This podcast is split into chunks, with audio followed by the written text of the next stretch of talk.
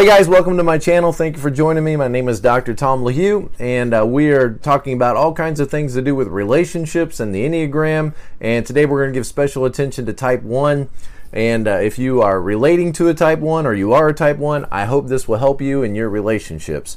Um, in the link below, in the description below, is a link to my website, tomlahue.com. You can book Enneagram coaching appointments to uh, work on getting to a healthier place, moving toward that place of integration uh, or relationship coaching.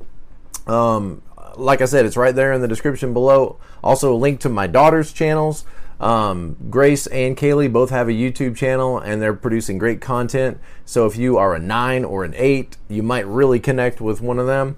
And uh, also on my website, tomlahue.com, uh, there is a link to certificate programs.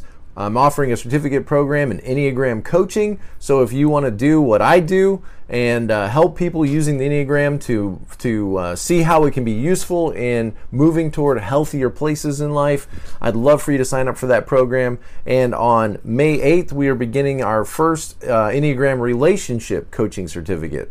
So, um, if you uh, are interested in helping people using the Enneagram and it's been a useful resource for you, uh, we'd love for you to, to gather with other students on Zoom for six week course on um, either coaching or relationship coaching.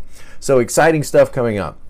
All right, so today we want to talk about Enneagram Type 1. And of course, I've made a lot of videos. You can look at the playlist on Type 1 and see a lot of videos about their wings and about levels of health and uh, uh, help for the Type 1, all kinds of content already about Type 1.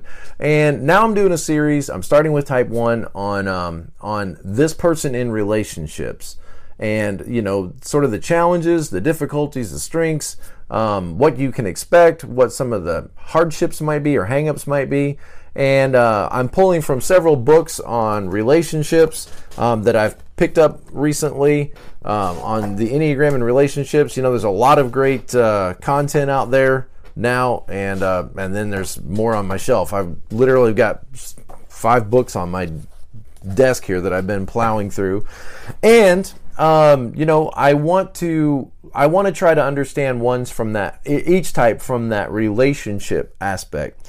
So let's just dive into some of this information, and uh, it's it's helping me, and hopefully it'll help you. So type one, you know, called the perfectionist or the reformer. Okay, in relationships, we might use the word improver. Okay, so they're going to work to improve uh, their relationship. Um, now that's a good thing, right? I mean, who doesn't want better relationships? That's the whole point of this video is to have better relationships. However, there's sort of a dark side to that too, right? Um, sort of a downside. If you are married to an improver, then that would suggest that you need or your relationship is always in need of improvement. Some types, you know, like let's say nines, for example, they might think, why are we always, you know, trying to improve the relationship? Why don't we just enjoy the relationship? Sevens might think that sometimes too, and maybe some other types who just think, you know, do we always have to be making things better? Why can't we just go to work, come home, walk the dog, eat supper, watch TV, go to bed? Wake up tomorrow and repeat. Why do we have to why does our relationship have to be a problem to be solved? Why can't we just love each other and why can't we just enjoy each other and why can't we just relax? Why do we always have to be making things better? Because the implication is is if we're making things better, then things aren't good enough the way they are. And that could be um, you know, a, a, certain tone of offense in that. If uh, things aren't good enough, then you're implying that maybe I'm not good enough and realize that when ones imply in some way that you're not good enough, it gives them a little bit of relief from always beating themselves up. In other words, if the focus of my attention is on how I'm not measuring up, if I'm a one and the focus of my attention is on trying to get better, trying to be better, trying to do the right thing, very highly critical of myself, then if I can move the focus off of me onto the relationship or onto the the fence being broken, or onto jobs at work that aren't being completed, or onto, you know, my spouse or my kids, it gives me a, a moment of relaxation away from being hypercritical on myself. I now get to focus my attention on someone else or something else. So realize that some of that may be going on. That if you have a one in your life that seems overly critical of you, just realize that part of what may be going on is they're they're they're taking a break from criticizing themselves. Now that could help us be a little more compassionate with them. Um, I always say that you know eights have a Rottweiler that lives on the outside and you know interacts with the world around them and pushes back.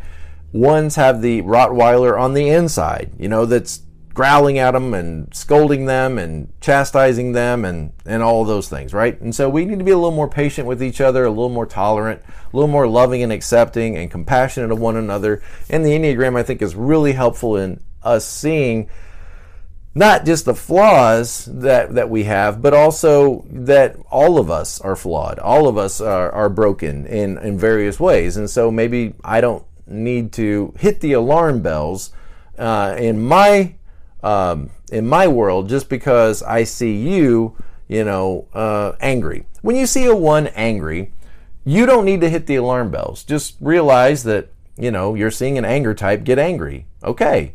When you see a seven running off to Las Vegas and spending their paycheck, you know, on ridiculous activities, ridiculous adventures, or their hobbies, their collections, and one last thing they need, just realize you're seeing a glutton act like a glutton. Now, that's not an excuse, but don't be surprised when you see a person demonstrating the sin that characterizes their type. Okay? When you see a one getting angry, don't lose your cool. Talk them down off the ledge. You know? Um, so let's let's go into the notes here, stuff that I've collected from my reading, and also just some interactions with with uh, ones and uh, and some some thought. Okay, so let's look at let's look at the one in relationship. Ones, of course, can be very sincere, thoughtful, conscientious, intentional, um, purpose oriented, lo- loyal, committed, wants to improve the relationship, wants to improve themselves and you know their marriage and their their children. Um, they are they tend to be like mentors or teachers. You know, somebody said that ones, you know, are are like perfectly designed to be parents. You know, they they they're going to be responsible. Think like Mary Poppins is a one. They're going to be responsible, take care of these kids, do the right thing, and could often be misunderstood when they get a little preachy. Remember, the speaking style of the one is preaching. They could get a little preachy and a little bit, you know, overcorrective. But that but that, you know, see the positive. See the positive. Um, one of the authors said ones are like the glue that holds families together. Um, in many ways, I think twos might might serve that purpose as well. Uh, twos would certainly want to be the glue that holds families together. I think ones might actually be the the glue that holds families together. I think the author was was was on point there, saying that ones tend to be the responsible one. You know, sure, maybe dad's a seven or a six wing seven or you know um, and they, they want to have fun and everybody loves fun but at the end of the day you know somebody's got to actually plan the vacation. Somebody's got to make sure that there's money in the bank. Somebody's got to make sure that the car is serviced and that the bills are paid and that you know the clothes are organized and laundry and all well you know that's kind of the sphere that ones dominate in making sure the details. Now i'm sure not everyone is a detail oriented person but when i think of ones you know i think of like istjs which istjs in the in the myers-briggs i just think of them as kind of being the dump truck you know just put it in the truck and i'll make sure it gets done uh, now there can be a certain level of frustration in that, you know, just uh, that, you know, go ahead, you guys go ahead and have fun, and I'll make sure all the work gets done. I'll make sure that everything's put away when it's finished. One's, you know, you might feel like a one is always trying to teach you a lesson. That could get old, right? I mean, that could get old if if if they're constantly doing the right thing in your presence and you're getting the overtone or the implication. It might not even be an implication, it might be directly said, you know, that you ought to be doing this. I shouldn't be the only one that has to do this. You should be emptying the trash can. You should be loading the dishwasher. You should be, you know, cutting the grass and trimming these hedges. You'll get the feeling sometimes when a one is doing their tasks that maybe they're trying to show you what you should be doing.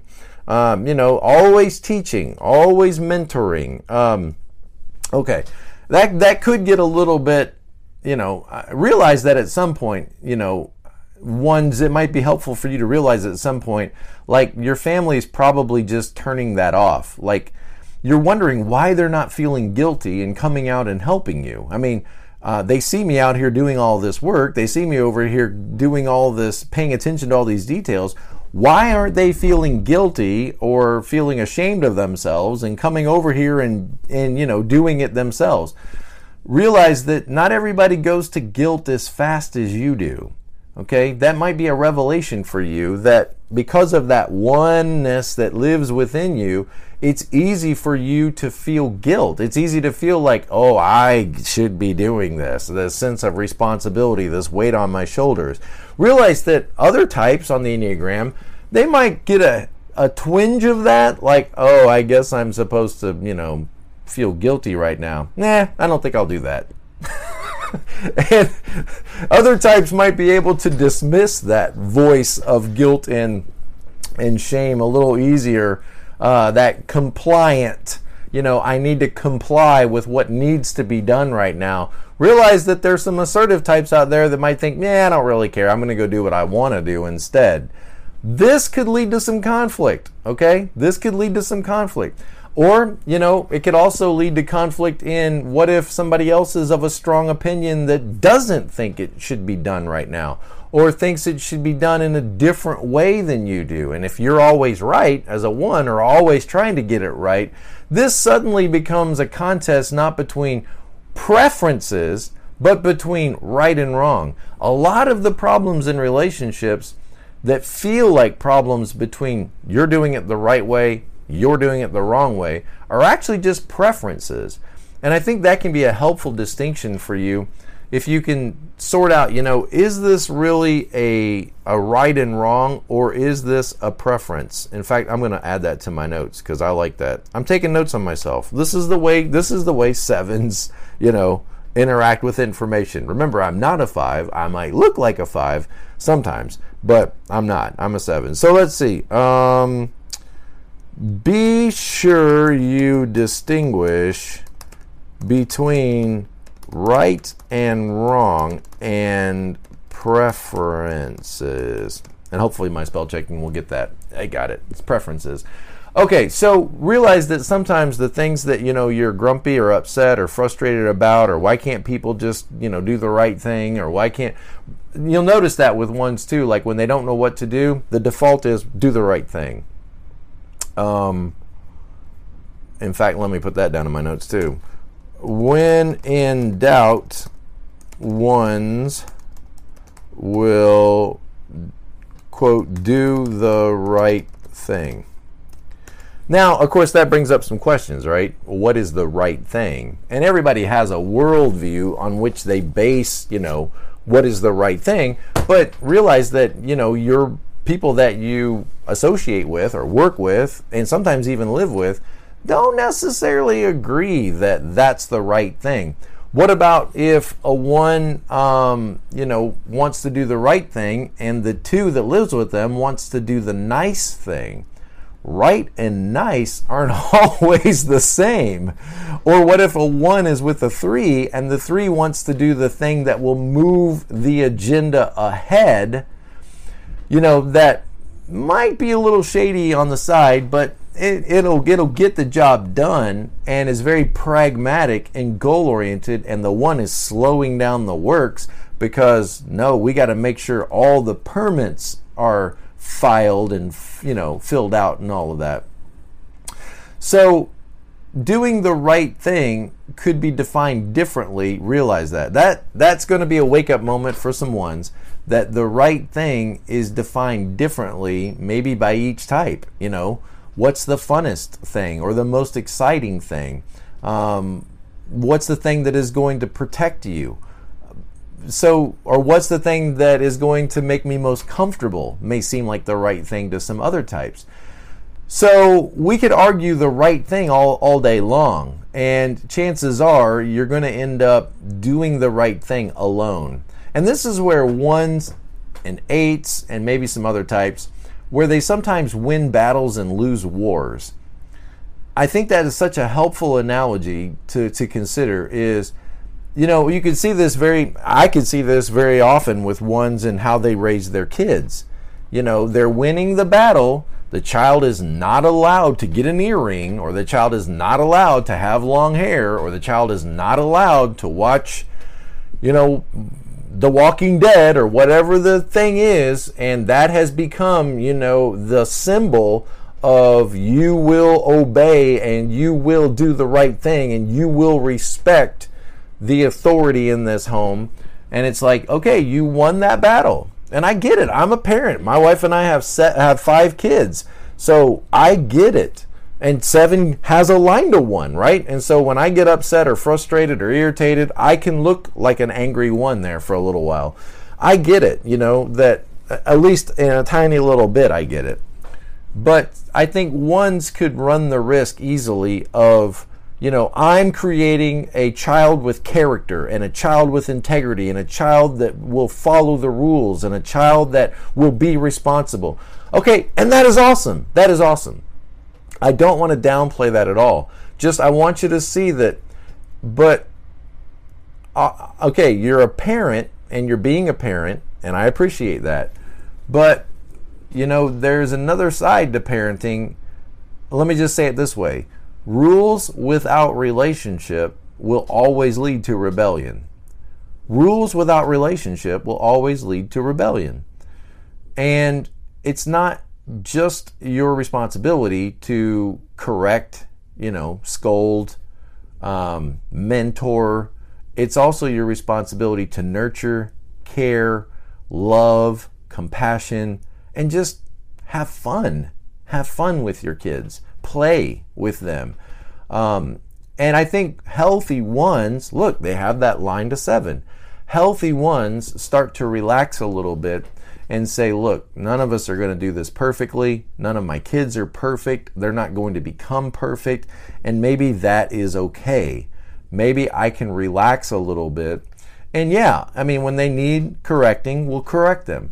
But they don't need correcting all the time. Some things, and especially if you're a one wing two, you have a difficult time leaning over into that nine of, you know, maybe I can just let this go. Maybe this isn't a big deal. Maybe they'll figure it out over time on their own. Maybe someone else will say something that that makes it make sense to them. Maybe I'm not going to be the one that needs to teach them all the time or in every situation.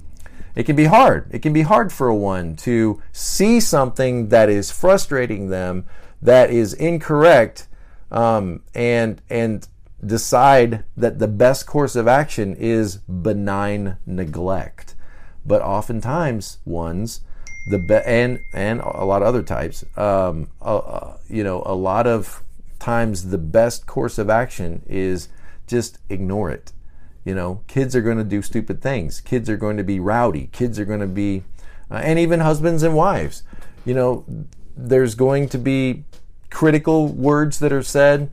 Uh, there's going to be angry looks or disappointed looks or, um, you know, head wagging. You know, there's going to be, there's going to be little um, nuanced, and some of it you don't need to. We don't need to interact with all of it we would be better off if we didn't interact with all of it. Some of it we could just ignore. And that can be hard for ones, and I'm sure for other types as well. So, dedication, responsibility, the stable friend. Isn't that a nice word? The intentional friend. Uh, I like that intentional because it has the idea that ones aren't necessarily going to be in relationship with people by chance. It suggests that if a one is relating to somebody, it's probably because they want to or or because they have to because of work. But ones um, aren't just going to end up maybe in relationships with people without thinking it through, without this is a good thing and this is a right thing and I've thought this through and I'm working to improve this relationship. If it's going to be a hopeless, chaotic mess, you're going to see a one probably back away from it and say, yeah, this isn't going to work out. This isn't going to work for me. Um, so the intentional friend, intentional also in that they're moving things forward. They're moving things, what they believe, of course, in a right direction. Often the natural leader in a family structure, you know, somebody you can count on. Ones are managers. Ones are like born managers. And let me take this and let me organize it, clean it up, and make it better and I'm going to leave it cleaner. I'm going to show up early. I'm going to stay late. And I have that sense of duty and responsibility that all of us appreciate. Um, but I think it's helpful for you to remember as a one that we're not your employees. Okay. Um, I could see ones, you know, going, you know, to the aircraft carrier and barking orders at everybody, and everybody obeys and listens and chain of command and all of that. And then they go home and they bark orders, and their kids, you know, tell them, no thanks, I'll do what I want and that being extremely frustrating because a one expects to be listened to, respected, and obeyed, maybe. And what if the people in your life aren't doing that? Of course, the first thing you're going to think is, well, I need to turn up the intensity. Maybe, but what I'm saying is maybe you need to turn up the relationship. Maybe maybe the, these these people that you're living with don't feel like you're um, available to them in a relationship, you're commander in chief. And remember that the people that you live with aren't your employees, they're your family. And so one has a two wing, right? To say, be nice, nurture, be compassionate, uh, focus the attention on helping others, not just getting it right because a one could be a little bit of a hanging judge. You know, I mean, if you're a one, tell me I'm wrong, okay? But a one given to themselves, if they just locked into their three year old personality that often is in the driver's seat, you could be a little bit of a hanging judge, you know, a little bit of judge and jury, and, you know, you get what's coming to you. That two wing says, compassion, grace, kindness, warmth, love, connection. You're winning the battle, but are you winning the war? What is it you really want? The war is I want to have a loving family. I want to have a loving marriage. I want to have an intimate, close relationship of respect and mutuality between my spouse, my kids, my family. You might be working against that goal in your in that moment you're so driven by getting it right or them getting it right that you might be working against your own stated goal winning battles and losing wars okay and of course you have that nine wing that says maybe you should just be quiet maybe you don't need to say anything else I think both of those are necessary. And if you're low in one of those, then you know what direction to start to lean into.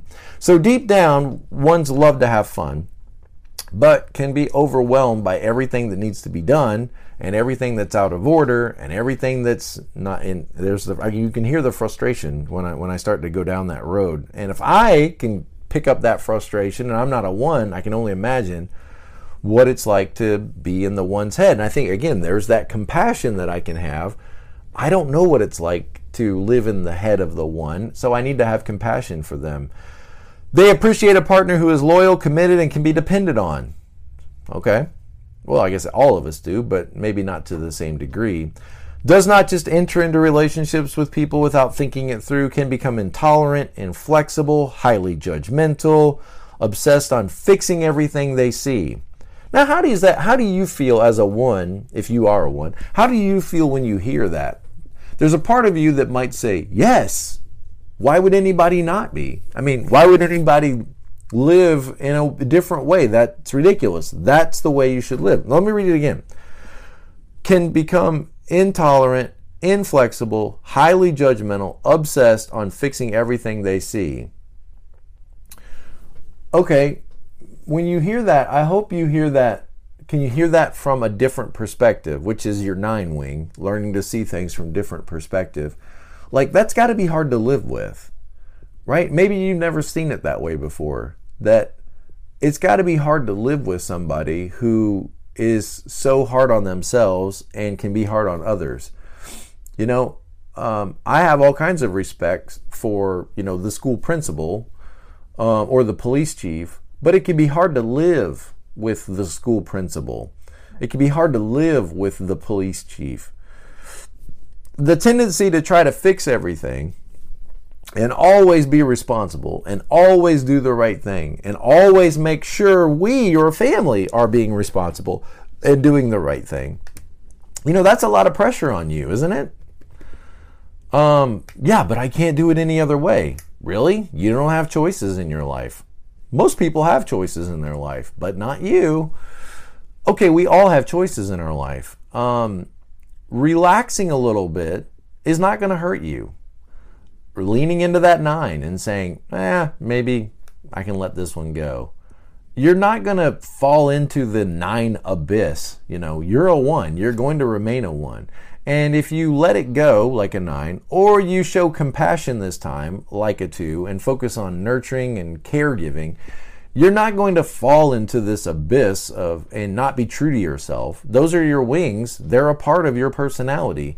Maybe you could learn to lean on those a little bit. It might help you go to seven. It might help you look more like a seven and be a little more lighthearted uh, that focus on fixing what is incorrect could cause you to, first of all, just be exhausted all the time. How many ones are exhausted all the time? Do I have your attention now?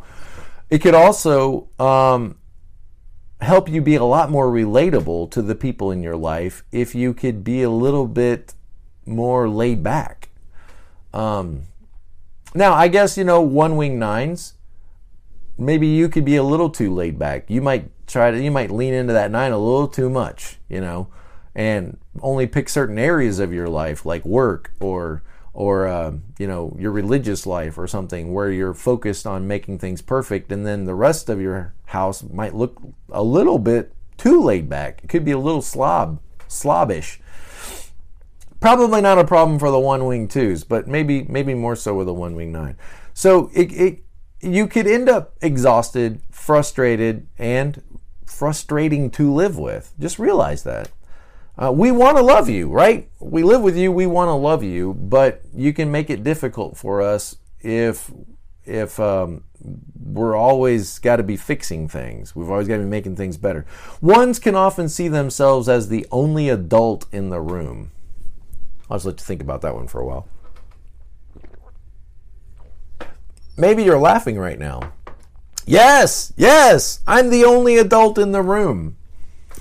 Um, that can be, uh, you know, a, lonely place to be. Ones have a line to four, right? And so here's where the one starts to look a little bit like a four. Like, I'm the only adult. I'm misunderstood. You know, I'm not belonging to the group. Um, I'm being left out. I'm being stuck doing all the heavy lifting, carrying all the burdens um, the only adult in the room. Another thing is you when your focus is on competency and getting things right, your eye goes to what is off. You can't help it. Your eye sees what's not folded correctly, or your eye sees that those blades of grass got missed by Sonny out there trying to cut the grass. He missed those blades of grass. Of course, you're not necessarily, is what's not obvious to you is all that is already right in the world. And, you know, that's got to be exhausting to focus your attention on what is off or what is wrong or what is incorrect or what should be done better or what. It's got to be exhausting to not see everything that's right. You know, imagine a hundred tennis balls and they're all yellow, and then there's two of them that the yellows aren't there, and there's they're orange instead. So you got this this floor filled with all these tennis balls, and there's two orange ones and 98 yellow ones. Which one are going to catch your attention? Which ones are going to catch your eyes? Well, of course, the two orange ones are the ones that are going to catch your eye. That's where the focus of your attention is going to go. So when a one sees walks into a house, what do they see? They see those shoes are left out. Those dishes are on the counter and and then you know who's responsible for this? And why is this like this? And this needs to be taken care of. And again i want you to see that some of why that's happening is it feels good to get the camera off of my own flaws and to look at the flaws that other people or flaws that are out there external to me because it's exhausting to see my own flaws all the time. Um but what I also want you to see is there's 98 tennis balls that are exactly as they should be. You can focus your attention on what's off, or you can say, wow, 98 times out of 100, it's exactly right. And I get it. I'm a seven. I'm an optimist. I'm a, I'm the most. The sevens are the most optimistic on the enneagram, the most positive on the. Enneagram. But don't don't miss the obvious thing here. Is that 98 times out of 100, Junior got it right. 98 blades of grass out of 100, they're perfect. Why does my attention always have to go to the two that are off and then feel like I need to fix that? What am I really trying to fix? Am I trying to fix the tennis balls or am I trying to fix something else? That might put you in a counselor's office. Okay. What is it you're really trying to fix? Okay. So they may have a hard time regulating between the tension of wanting to be honest while at the same time trying to be nice. Because, you know, the one understands that it's not nice to bark, yell, and holler at people. And so there's this tension, right? Of, I want to get those tennis balls straight. I want to get those dishes cleaned up. I want to get that, that work order invoice. It should be in by now. But also, the one has this desire, especially a one wing two, you know, has this desire to, at the same time, not come across in a mean, harsh tone. Yet everything with you now look what's happening. Pressure pressure cooker, right? What will build up is resentment. That's what we got to be careful about is resentment. So ones you need to be you need to be direct, you need to handle things. Try not to let the resentment and the anger build up. So you got to speak your mind. You got to you got to show up and you got to say, "Hey, this is this is not this is incorrect." Yes, okay. But in a cautious, careful way because I don't want to let that build up. Um, and so I need to release that tension. It might be by handling it. And again, it might also be by saying, you know what, maybe this isn't a hill worth dying on. Maybe this isn't a big deal. Or maybe I can take care of this later. Um, so I think, okay, be direct, be straightforward, be cautious and careful as well. Remember that getting everything right at work, but nobody wanting to relate w- with you, or everybody thinking you're a jerk and not wanting to work with you, is not your probably your desired goal here. So make sure you keep the big picture uh, in view as well. Okay, so their criticisms of the external world give them a break from continuously criticizing themselves, dedicated to ensuring that everyone's needs are met and problems are resolved and the relationship continues to grow. And again, that's awesome. I'm glad that you want your relationship to get better. Just realize that the person you're with might think, why do we need to constantly be dissecting this? Um, or dissecting it in these ways. You know, what I really long for is connection and closeness. And the one is thinking, what, what I really long for is you to get a job.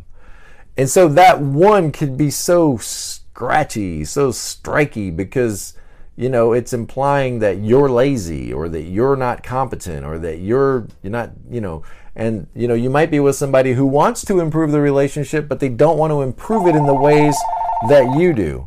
You know they want to improve it in the way you're relating to one another in your communication styles.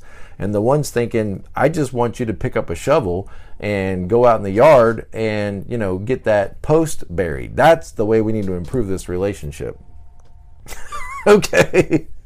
Where are we now? Uh, as they move uh, toward health, ones can be more realistic about how they have fallen short and more accepting of the way things actually are. Not always able to articulate what they are feeling, ones might need help being more vulnerable. Um, interesting.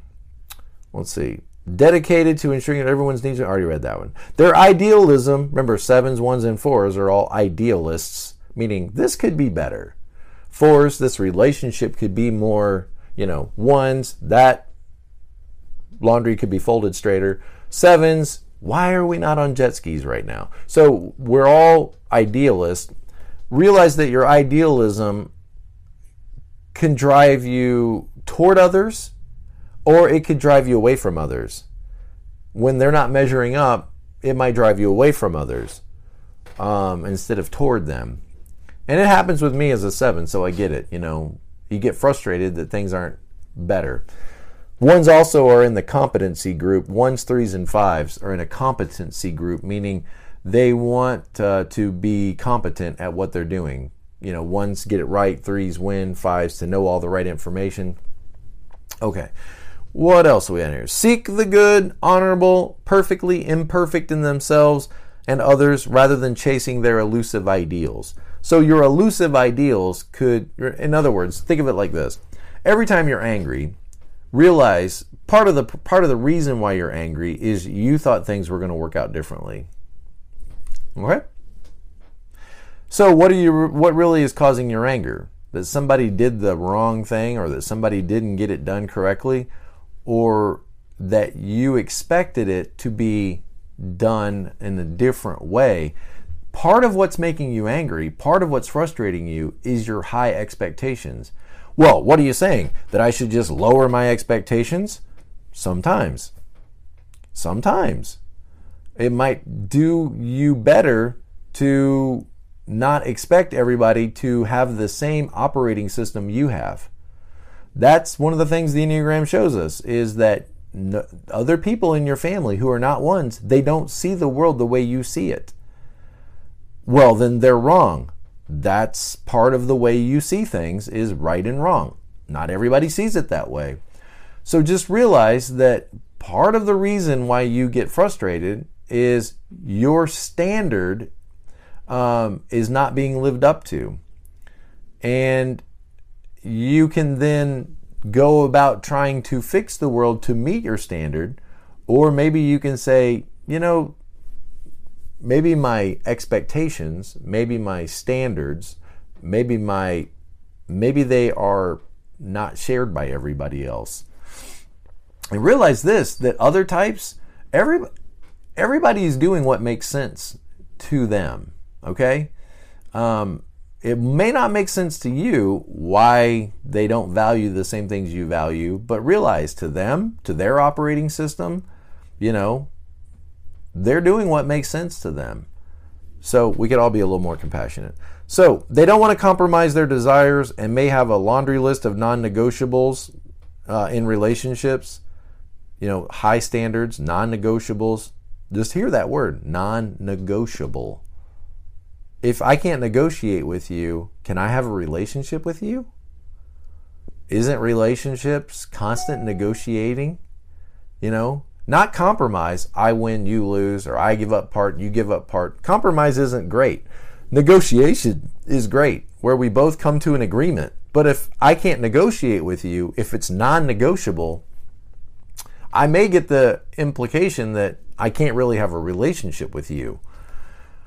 And so maybe I'll just give up and just become your roommate, you know, or just try to stay out of your way. Or we'll end up just independent you know, bedfellows. We'll end up just independent of one another, trying to coexist in the same arena, but not really close. Okay. Is that really the war? Is that what you want? Is that your goal? Is that what you hope for? Is just to end up in a home where everybody's doing the right thing, but nobody loves each other? Of course not. Of course not. Um, bu- bu- bu- Ones usually know what they are what they are looking for out of and want out of a relationship. So ones, of course, value honesty and integrity. They can become frustrated if they feel like other people are not being honest or responsible. They may struggle if their home feels a little chaotic. You know, maybe you're married to somebody who likes chaos, who enjoys chaos, who thrives in spontaneous chaos. Or you have a child. Maybe you have a child like that um, a child that's a silly heart. I Remember uh, what um, Willy Wonka said a little nonsense now and then is relished by the wisest man. right? So sometimes a little nonsense can be good. You have you, you have a line to seven. You yourself have a line to seven. Remember when you were more childlike? Can you remember a time when life was a little bit easier and there wasn't so much pressure and there wasn't so much stress? Do you remember when you were a little more playful and life was a big adventure? Don't forget that. That's still in you. Okay? It's still there. It's still tied to your personality. You have a line to seven. And it can be very frustrating, you know, when you're trying to get everything put away and, you know, your wife decides she wants to have a pillow fight or your child runs up behind you and squirts you with a squirt gun um, in that moment, uh, it's like you're being tested. You know, what's my priority here? Getting the pillow straight or having a close bond with the people in my life? This is getting real personal real quick. I know. What this it the Enneagram is a window to the soul and it, it hurts. It's painful. Growth is painful. Real growth is painful. You can go to the bookstore and buy all kinds of books on how to grow, and none of them be painful.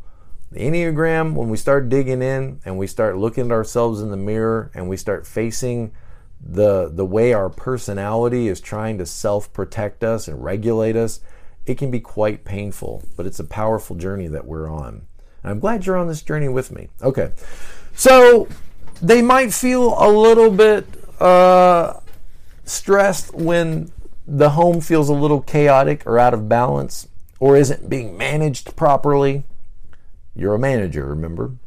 And you might feel like they're not they're they're letting the kids get away with too much. You know, they're not those kids are never going to learn. They're never going to maybe they're just having fun.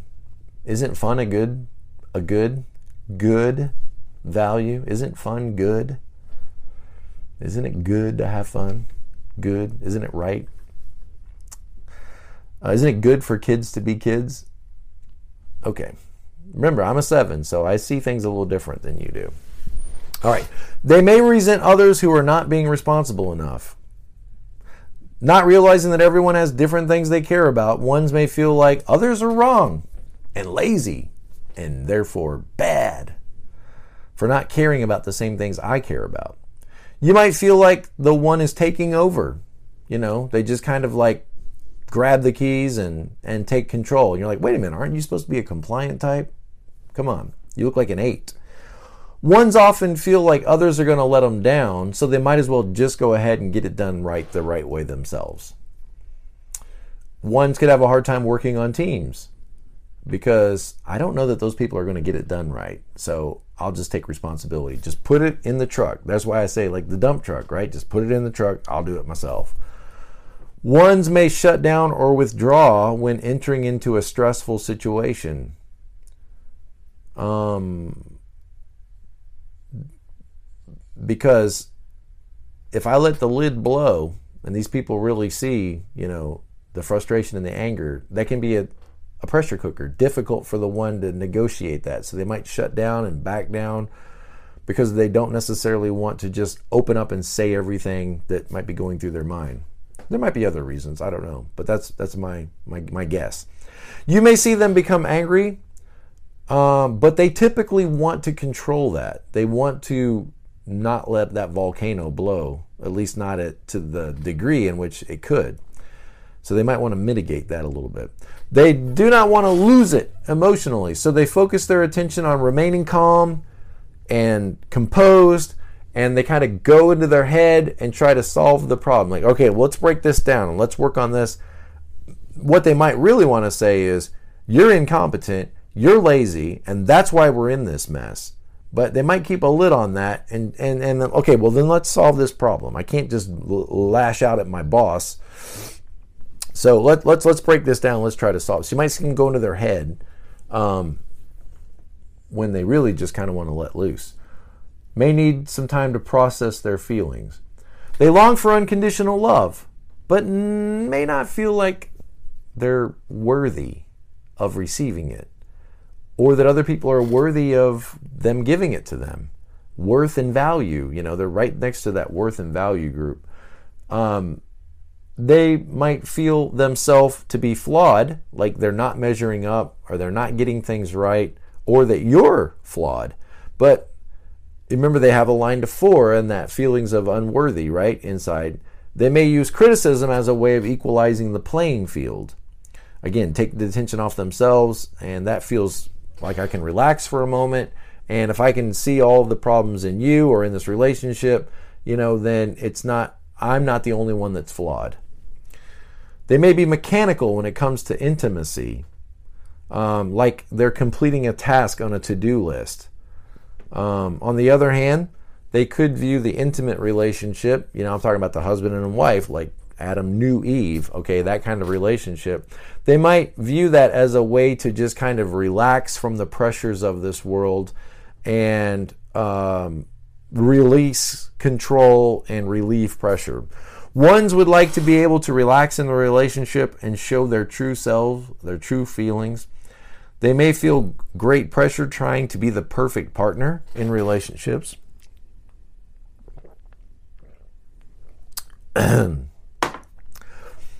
this pressure to be the perfect partner or to be the responsible partner or the adult in the marriage can become crippling and maybe prevent you or the people that you're relating to from experiencing life to the fullest. In other words, your desire to get it right can be making it wrong. Because we can't just relax and just be a couple. We can't just relax and just you know, let our let our guard down and just enjoy each other because there's always something that needs to be be pointed out. There's always a couple of tennis balls that when you can just walk in the room and say, "Yeah, there's a couple of orange tennis balls." It's no big deal.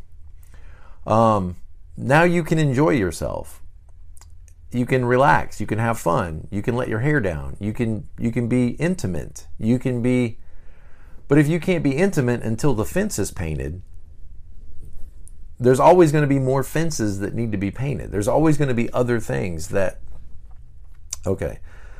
So if you could work on self acceptance a little bit, like accepting the world around you as it is and realizing that, you know, things aren't exactly the way they ought to be. And, and that's part of why I'm here. I'm here to help that. And I'm never going to get it all done. I'm never going to get to everything on the to do list. Um, and I don't have to um, I'm, I'm going to relax a little bit and take my time and, and laugh along the way, smell the flowers along the way. okay, so what can you do if you're relating to a one? Well, let them know how much you appreciate them.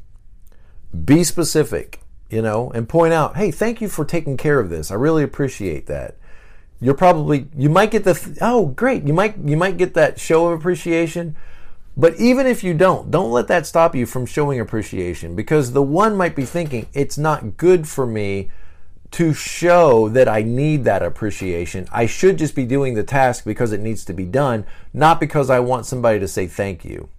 Look how complicated that is, right? So you walk up to Marty and you say, Marty, great job on um, on on fixing that tool bench. Man, I really appreciate that.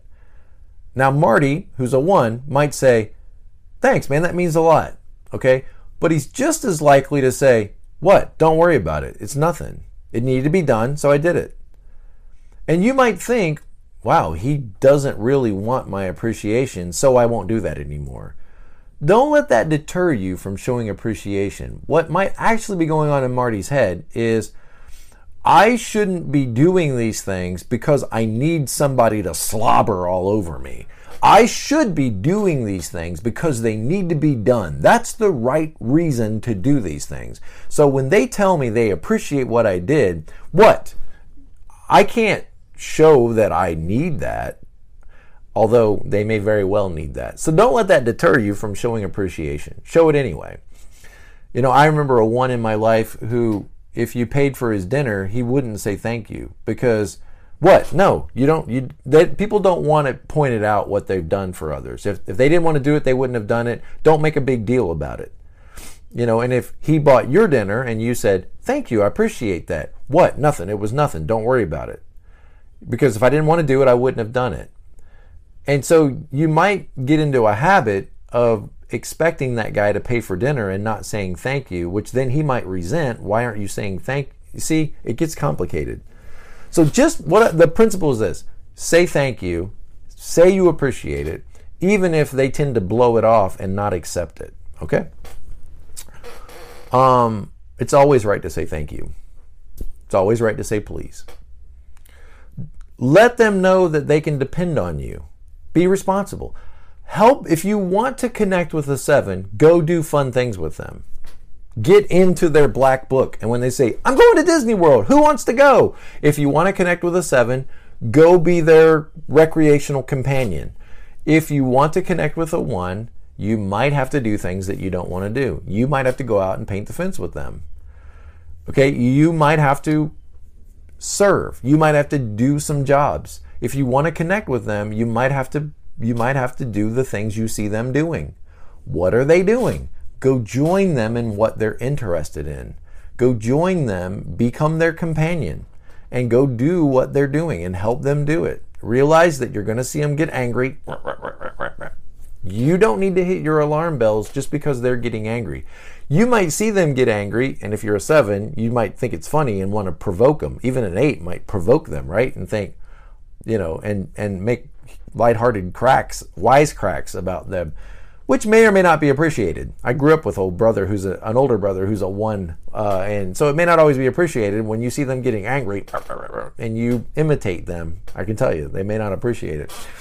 Um, but if you can not let it destroy your mood, if their mood starts to decline, right? Try not to let it destroy your mood. You stay up here, you stay positive, and chances are they'll they'll blow through that little fussy, scuffy thing, you know, that they've got going on, and they'll come back up. They'll relax and they'll come back up. Uh, but if you drop down and you start, why do you have to be like that? I'm just trying to help you. I could be doing all kinds of things, but I came out here to help you in the yard. And this is the way you're going to talk to me? I'm done. And that's what happens right there. Is you overestimate the importance of their little their little grump fest. Okay? Realize when you see a one getting angry, they're an anger type. Okay? Their sin is anger. Have a little bit of patience. Have a little bit of compassion with it. Now, I'm not saying let them smack you around, okay? Believe me. Don't excuse their anger when they're being ugly, harsh, rude, mean, and, and violating and hurting or abusing. No, that shouldn't be excused. I'm just saying when you see them, gosh darn tool, I don't know but why don't they put things away? This is when you see that kind of stuff, let it go. Okay? You could talk to them about it maybe later, but don't. Okay. My opinions. My opinions. You do what you want, okay? Um, when you're wrong, when you do something wrong, and the one knows you did something wrong, apologize. Period. If you're in the wrong, then you have no defense. Don't try to defend yourself. Just admit what you did. Listen, it will be worth its weight in gold in the eyes of the one if you admit your failures. If you try to deflect and say, well, I didn't really know, and well, I wasn't really clear, and well, it wasn't me that did it first, your credibility is declining quickly in their eyes. If you want, if you want to remain in relationship with that one, own your failures. Okay, they'll have all kinds of respect for that. Just say, you know what, you're right. I wasn't, I wasn't being responsible. I'm sorry. I did the wrong thing. I admit it. Okay, I'm wrong that will be worth its weight in gold. They will probably at that point just say, okay, well, then let's let be done with it and let's move on. Okay, then let's move on. So, when you're wrong, apologize. Um, own your mistakes and failures. This will go a long way in reconnecting with them. When you have something to say to them, don't beat around the bush. Be direct, be careful. Be careful that it's not sounding like a lot of criticism because a, a, when you drop a, a, a pebble of criticism on a one, it lands on them like a boulder. Just keep that in mind. A little bit goes a long way when you are dealing with a one and a two, by the way. So don't take them for granted. You become to expect, well, they're going to stay and clean up after us. So they, they seem to like it. You know, it seems to be their it seems to be their personality. Ha ha! Mom's a one, so she'll clean up our mess okay, you're taking them for granted. Not only you're not appreciating them, but now you're taking them for granted. And uh, let's not do that. Uh, you begin to expect that they'll handle all the details. They'll carry the heavy weight. They'll carry all the burdens. They'll clean up after us. Make sure you show appreciation. Well, they said they don't. Why do I keep slobbering on them? Don't show appreciation. Just leave it alone. Keep showing appreciation and be careful not to take them for granted. All right. Take initiative in the relationship with the one. Maybe you could plan a surprise date. Think, you know, I'm going to do the heavy lifting this time. I'm going to plan everything out. And I realize they might grump and groan that a couple things weren't the way it should have been. But I'm going to take the initiative, take the heavy lifting. I'm going to plan it out so that they can hopefully relax a little bit. Get them into that seven place, you know, where they don't have to be so bogged down with all the details. Um, so join them in the household chores. Join them in you know whatever it is that that they're that the focus of their attention is on. Connect with them while doing a task. Ones need to learn to put themselves in other people's shoes. Ones may need to learn to be nicer in how they approach inadequacies. Ones need to deal with things sooner instead of letting the anger or resentment build up.